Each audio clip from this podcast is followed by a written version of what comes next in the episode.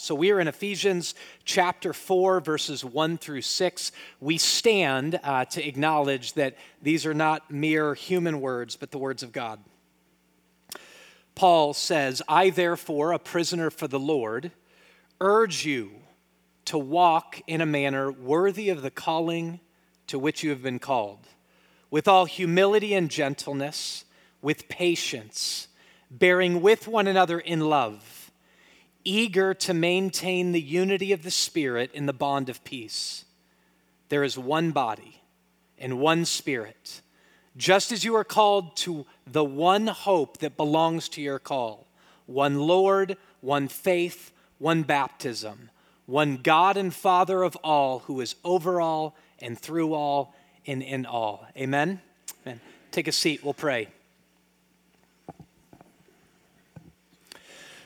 Father, we come uh, before you thanking you that you speak uh, true words and that you speak powerful words and you speak personal words. I pray that today you'd speak to us as a congregation at Redemption Gilbert.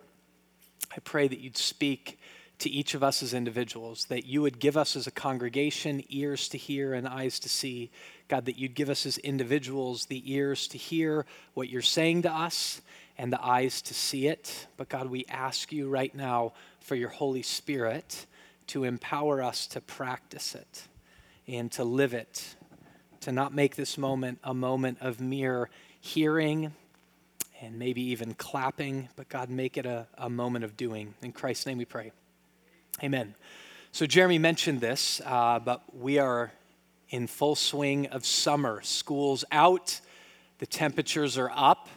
But along with early summer comes another thing the NBA Finals. Uh, wow, look at, look at, holla, holla. Who are you cheering for? Warriors. Oh, wow, the Golden State Warriors.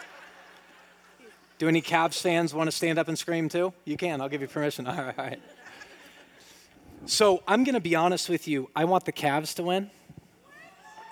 Um, I like LeBron a lot. You can throw tomatoes at me. You can throw tomatoes at me. I, I like him a lot. I love Steph Curry too. But here's the reality I really do. Um, in previous years, I've cheered for the Golden State Warriors. For all of you who aren't sports fans, I apologize. Like you're just you're just going to get it. But Golden State Warriors are playing the Cleveland Cavaliers, and they've played multiple times to the finals. In previous years, I have cheered for the Warriors. This year, I'm cheering for the Cavs, not just because it's their year. I'm really into LeBron this year. Um, but here's the truth I'm a fair weather Cavs and Warriors fan. That's just true. I wouldn't necessarily say bandwagon because it's not like I'm, but I'm fair weather, meaning I like them when it counts and when they're good because both of those teams have been horrible. And I could have cared less about the Warriors and could have cared less about the Cavs even a few years ago when LeBron was playing for Miami. I'm a fair weather fan. Okay, that just means when things are bad, I'm not there. When things are good, I am there. Okay? That's just true.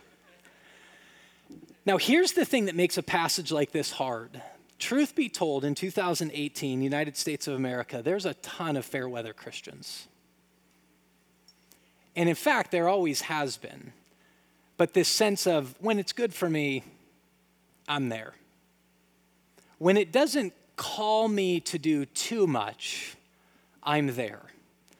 But I want you to see something. Paul says there is no such thing.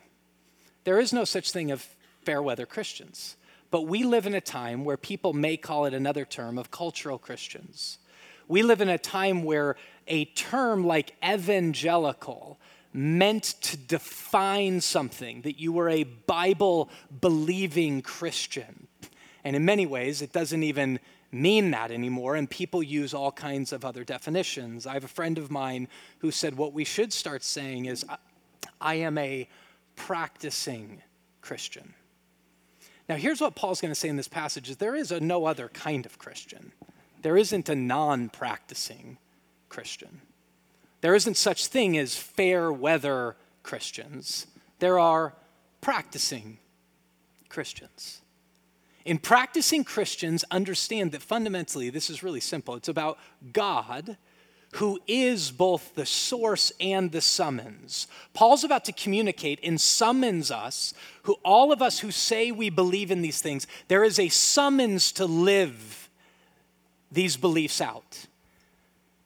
But as we're called to live this out, you'll realize your own insufficiency, your own lack of power. And he goes, Listen, God is both the source and the summons. He is calling you to something, and he's the one who enables you to do it. So Paul starts this way in Ephesians chapter 4 verse 1. He says, "I therefore a prisoner for the Lord." Now therefore could be argued as the most important word in all the Bible. Because the Bible isn't presenting a message just of do these things, it's presenting a message of God in what God has done. And if you're in Him, you live out these things. Do you see the difference?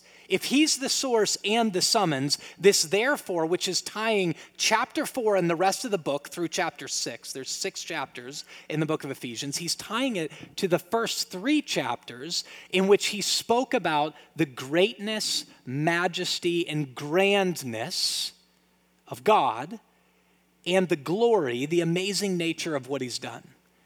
And he's saying, based upon who God is and what God has done, I therefore, a prisoner for the Lord. Here's what he's saying I am no cultural Christian. I am no fair weather fan. When the temperature gets heated up, I stay in prison. When people tell me to shut up about God and his work through Christ, I say no. When I live in certain ways that the world critiques, it doesn't matter. God is God, and Christ is the Lord of all, therefore I am a prisoner. And he says this I, therefore, a prisoner for the Lord, urge you to walk in a manner worthy of the calling to which you've been called. I will appeal to this all the time with you, you guys, is to feel the emotion in the Bible. This word urge literally is I implore you. I beg you, I exhort you, I call you, right? Whatever word you want to put to that, what he's saying is, I urge you, walk in a manner worthy of the calling to which you have been called. Now, the only way we can be urged to walk this way is if we remind ourselves, or maybe for the first time, teach ourselves, what is our calling? This same Paul in the previous chapter, Ephesians chapter 3, verse 10, says that it's through the church. Now remember this, slow down. The book of Ephesians is written to a region, multiple churches in a region, but he's writing to churches, gathered people.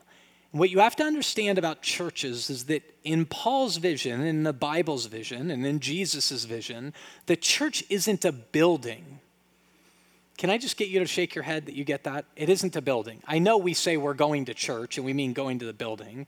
It'd be more accurate to say we're going to be with the church. The church isn't a service time. The church is the people who've been called out by God through the faith He has granted to us by His grace to live in such a way to display to the world God's real he is the way, the truth, and the life. And in fact, that's displayed, and the world is saved through Jesus. Okay? So, I therefore, a prisoner of the Lord, urge you to walk in a manner worthy of the calling. The calling, I just said, the manifold wisdom of God. The manifold wisdom of God that God is bent on getting out there. He is committed to getting out there. It's his purpose to get the manifold wisdom of himself out there. Ephesians 3:10 says that the manifold wisdom of God will be made known through the church. Us. Right? Go ahead and laugh.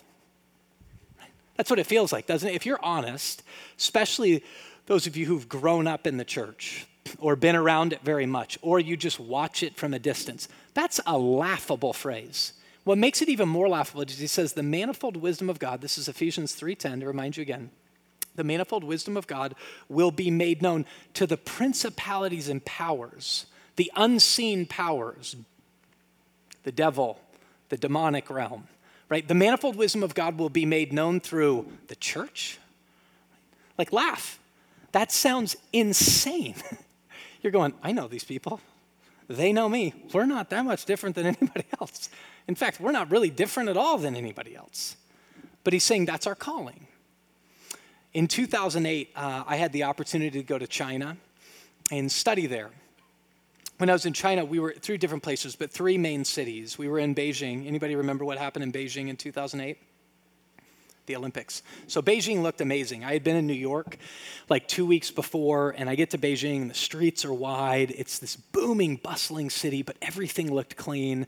And I was snowed. You know what that means? I was meant to think that's what it was always like, but it was actually just because the Olympics were there. But Beijing was an incredible city. We then went to Xi'an, and Xi'an felt like traditional China, right? The smog, the air, like you're coughing, people are riding around on scooters. It's old feeling China. Then we went to Shanghai.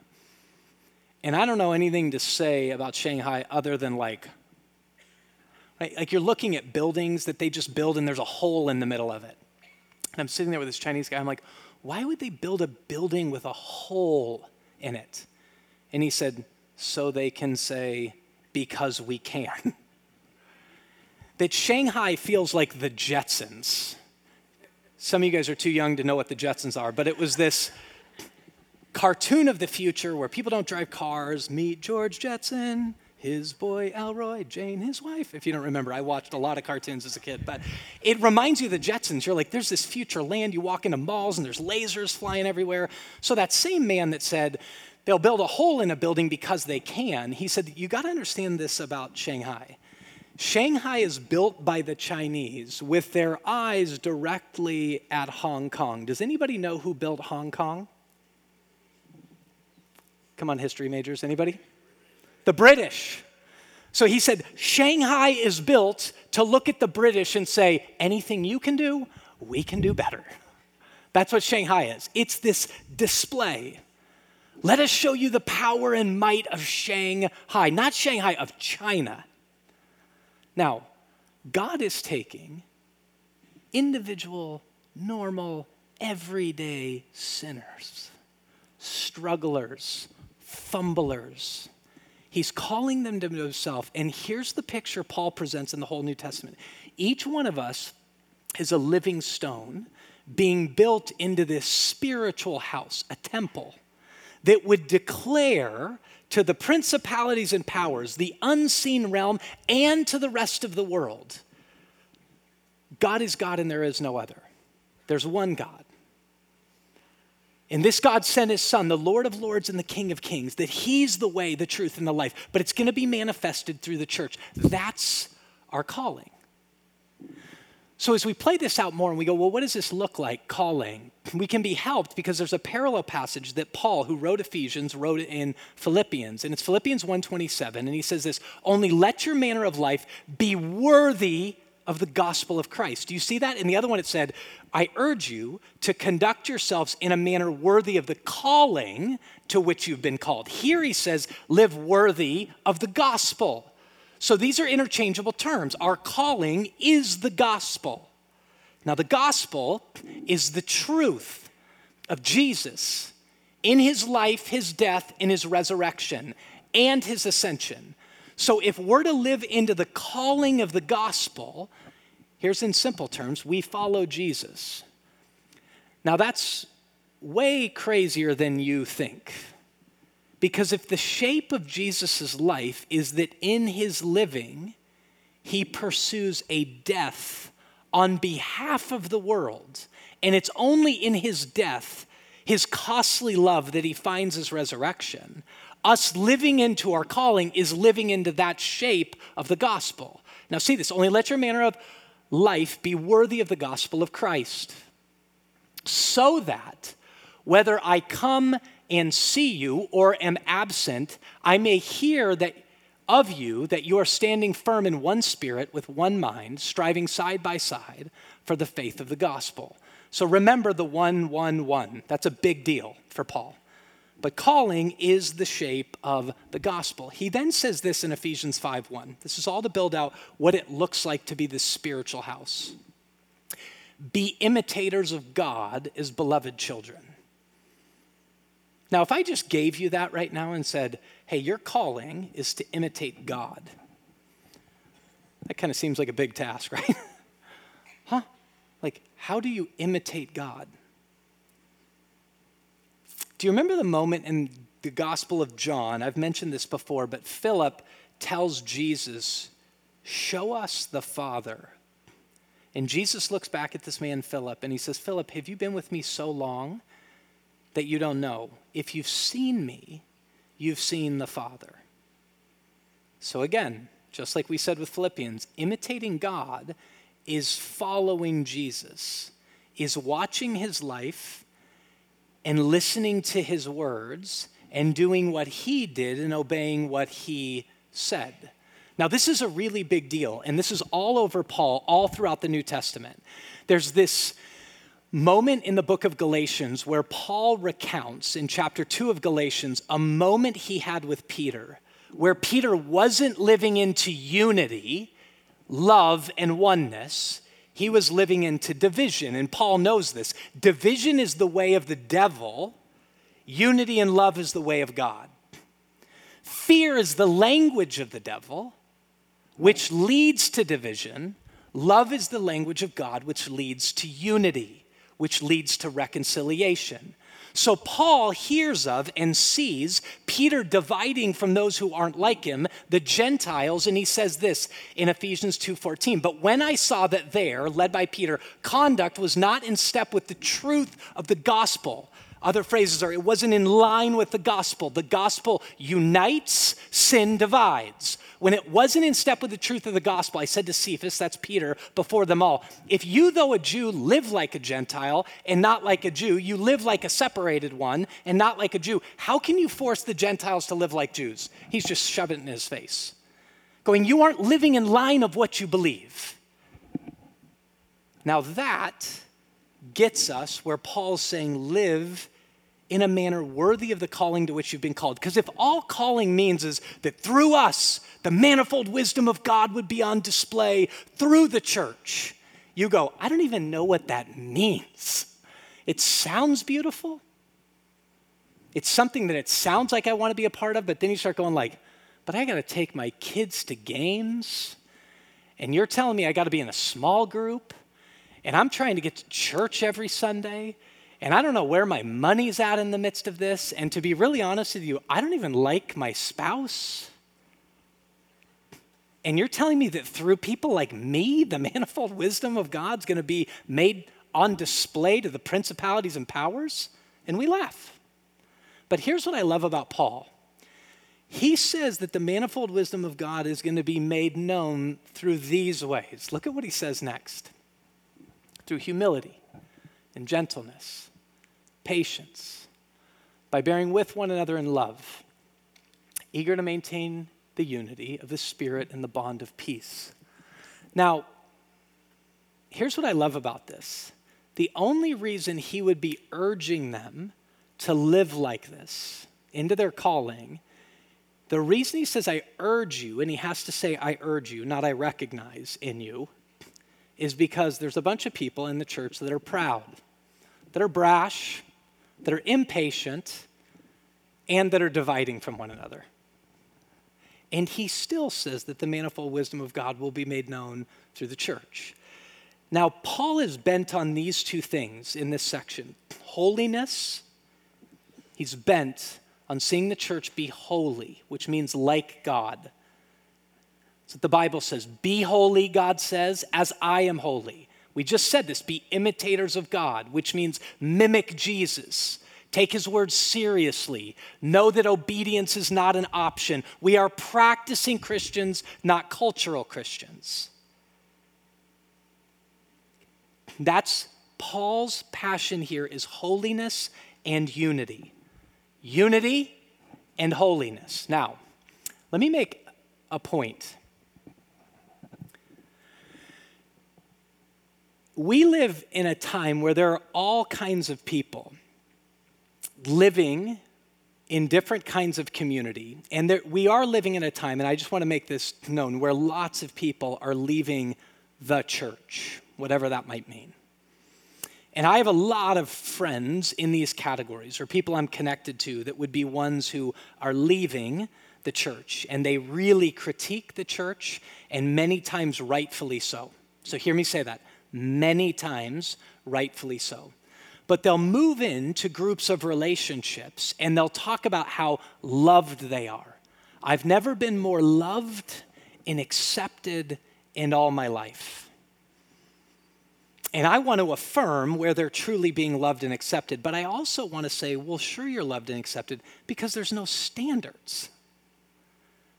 It's whoever you are, you are, live whatever way you want. Here's what I want to hear, you to hear me say unity is relatively easy without holiness.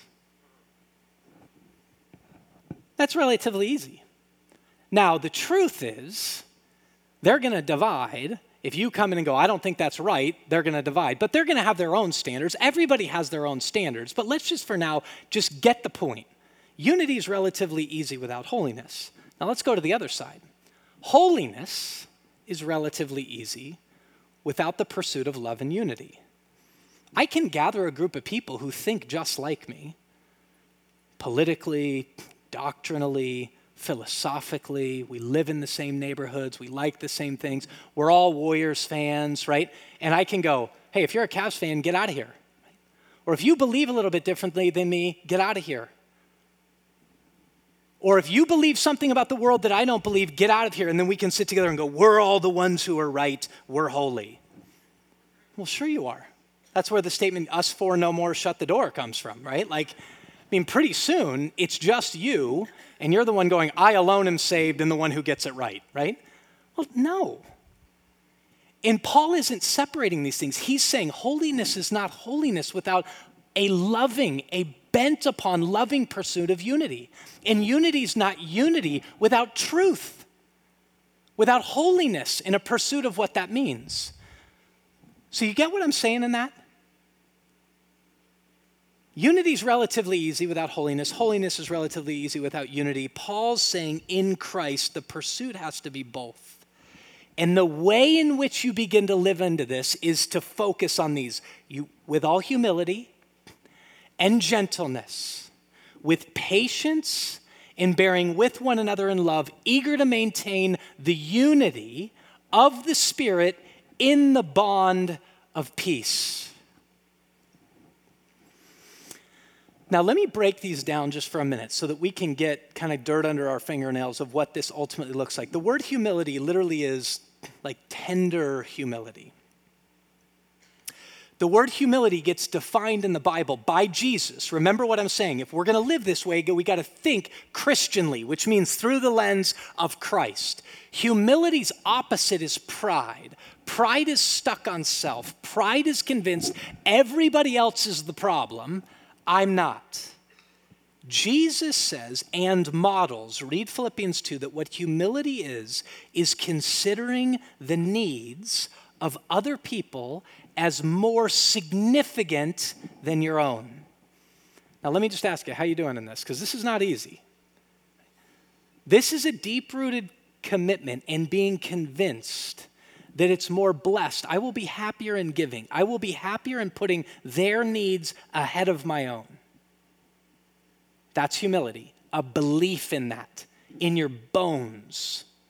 Consider the needs of others as more significant than yourself humility, gentleness, in contrast to brashness, in contrast to your words being a dagger. This is where gentleness is spoken of as a fruit of the Spirit. In the same, in the book of Galatians, it's spoken of as a fruit of the Spirit. Gentleness. Now, the opposite of gentleness manifests itself oftentimes, not all the time, but oftentimes in our words and or our lack of words. So you could be one who doesn't show gentleness at all and not humility by how you stonewall people. Or you struggle in the midst of your home, and so therefore you just, I'm not gonna speak about it. Or you do speak, but your words are like daggers. This is when James says, fires are created, forest fires that demolish all kinds of things by our words. The author of the Proverbs says words can kill or words can give life. They can be poison or fruit. You choose. Gentleness understands that the words that we speak, the way that we act, has to be gentle and living out Jesus' command of treat others the way you want to be treated. This thing that was taught to me in kindergarten but never accredited to Jesus. And then I began to read my Bible after I became a Christian. I'm like, God, Jesus is the one who said all this stuff? This is incredible. But it demands humility. He then says patience. And I, I like this a lot because I am oftentimes very impatient. And I love that he's telling people, I urge you to live in a manner worthy of your calling. Be patient because they were impatient. Now, if any of you have ever had children or have children, and I just say bedtime, you're going to go, I'm not even a Christian. like, proves I'm not a practicing Christian. Just shut your mouth and go to bed. Was that humble? Was that gentle? Was that patient? Like, I'm going to hell, right? I'm, that's just the reality of bedtime. But then there's these realities in our work life, in our school life, in our home life that all have to do with this patience of how in the world can I become patient? Well, he says this bearing with one another, which means it's hard to bear with one another. That's these words long suffering, that you go the distance, that you understand in treating them the way you wanted to be treated. You want to be given grace, but you don't want to give grace. You can't do that. You got to be gentle. You got to give grace. You got to be humble. You got to say, I consider their needs as more important than my own. I need to live into patience. And here's the thing it says, bearing with one another in love, eager. Be bent upon, that word mean, means to maintain the unity of the Spirit. You can't forget what I said before. God is not just summoning, summonsing us, is that a word, summonsing? whatever it is, calling us to live like this. He's the source of the living. So when you look at this and you go, man, that's the way the church lives this out, and you begin to go, I can't possibly do this. Well, Jesus knew that. Remember the words when Jesus said, With man, these things are impossible. With God, all things are possible. Be filled with the Spirit, because the Spirit desires what's contrary to your flesh. So be filled with the Spirit. And the fruits of the Spirit are what? Love, joy, peace, patience, kindness, gentleness, faithfulness, and self control. Are those the fruits of Tyler? Tyler, just get in within yourself. Get within yourself and bring out patience. Impossible. I'm an impatient, proud, brash punk who considers my needs as more important than anybody else's needs. So, what do I have to do? Lord, help me. Fill me with the Spirit today to live out this reality. If I'm going to be eager to maintain the unity of the Spirit and the bond of peace, so that the world may see God is a God who's about love in unity, then it gets displayed in how we live amongst one another. Everywhere and all the time. There's a quote that I absolutely love that I'm going to read to you right now. And it's by a very famous woman who gave up her life to live amongst the poor in Calcutta. Who could this be? Teresa of Calcutta, right? Mother Teresa. And what I love about this, hold on, don't read it yet. What I love about this is you'd think based upon her life, she'd start by going, You really want to live a life of meaning? Go serve the poor in Calcutta. Go serve the poor. And it's not that she doesn't say those things. But when she talks about being eager to maintain unity of the Spirit and the bond of peace, she says this peace and war start within one's own home. If we really want peace for the world, let us start by loving one another within our families. Sometimes it's hard for us to smile at one another. It's often difficult for the husband to smile at his wife, for the wife to smile at her husband. In order for love to be genuine, which is a phrase in the Bible, let your love be genuine. In order for love to be genuine, it has to be, above all, a love for our neighbor. We must love those who are, listen to this word, nearest to us in our own family. From there, love spreads towards whoever may need us. It's easy to love those who live far away. It is not always easy to love those who live right next to us. It's easier to offer a dish of rice to meet the hunger of a needy person than to comfort the loneliness and the anguish of someone in our own home who doesn't feel loved. How about we just sit with that for a minute? That just speaks. And it's this principle in the Bible of this proximity principle. Is you are most revealed by that which is most proximate to you. Not that people distant from you think you're loving, but could those who are closest to you say they are bent upon maintaining unity in love, in the spirit, in the bond of peace? Church, the only way we live this way is by the power of the Spirit, which means we first got to start and confess where we're not. Confess by, in our arrogance, we're dividing from all kinds of people for all kinds of reasons that we aren't living in to God's vision for what this is. And that's what it is it's God's vision, which is why this section, Paul then says this there's one body, one spirit just as you are called to one hope that belongs to your call one Lord, one faith, one baptism, one God. Right? What's the key word there? One. Here's what he's saying there's one body. Folks, God isn't a polygamist. You know, the church is called the bride of Christ. There are multiple brides, right? This isn't sister wives. He has one bride. You don't like people in his bride? You better go fix it because one body means there's one spirit. We're not living into unity, we're living out division. You know what we're living in? The flesh, not the Holy Spirit. The Holy Spirit leads us to the fruits of the Spirit of love, joy, peace, patience, kindness, goodness, gentleness, faithfulness, self control. You think you're great because you divide? I'm right, they're wrong. That's called the opposite of humility. That's pride. One body, one spirit just as you are called to one hope. Let me say this one hope means how many hopes? One. Folks, if you're in Christ and you understand He's the Lord of the world, for the world and for us, not just for us, there aren't multiple hopes. There's not a hope in who the next president's going to be. There's not hope in who this president's going to be. There's not hope in that party or the other party or the development of a new party. There isn't hope in better governance or necessarily better schools. We will work for all of those things under the rubric of love our neighbors as ourselves, but we will never forget there's one hope that belongs to your call. What's the hope? It's in the one Lord. Who's the Lord? Jesus. Our hope is founded in Him. There's one faith, not multiple faiths. There's one baptism. And here's why, folks dividing line of not true and true. The line in the sand is this there's one God. This is a big word, monotheism. Monotheism means if there's one God and He really created the whole entire world, and He really is who He says He is, then all of us are under his authority. He's not under ours.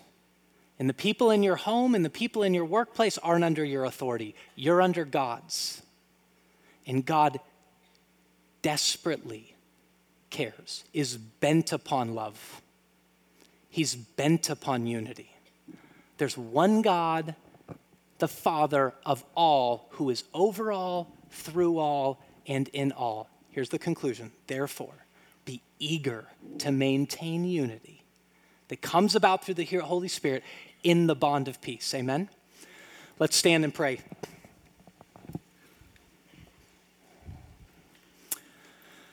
Father, our prayer under the authority of Christ, in the full acknowledgement there is one God the Father who is over all, through all, and in all. God, we say, by your Spirit, make us one. In Christ's name we pray. Amen.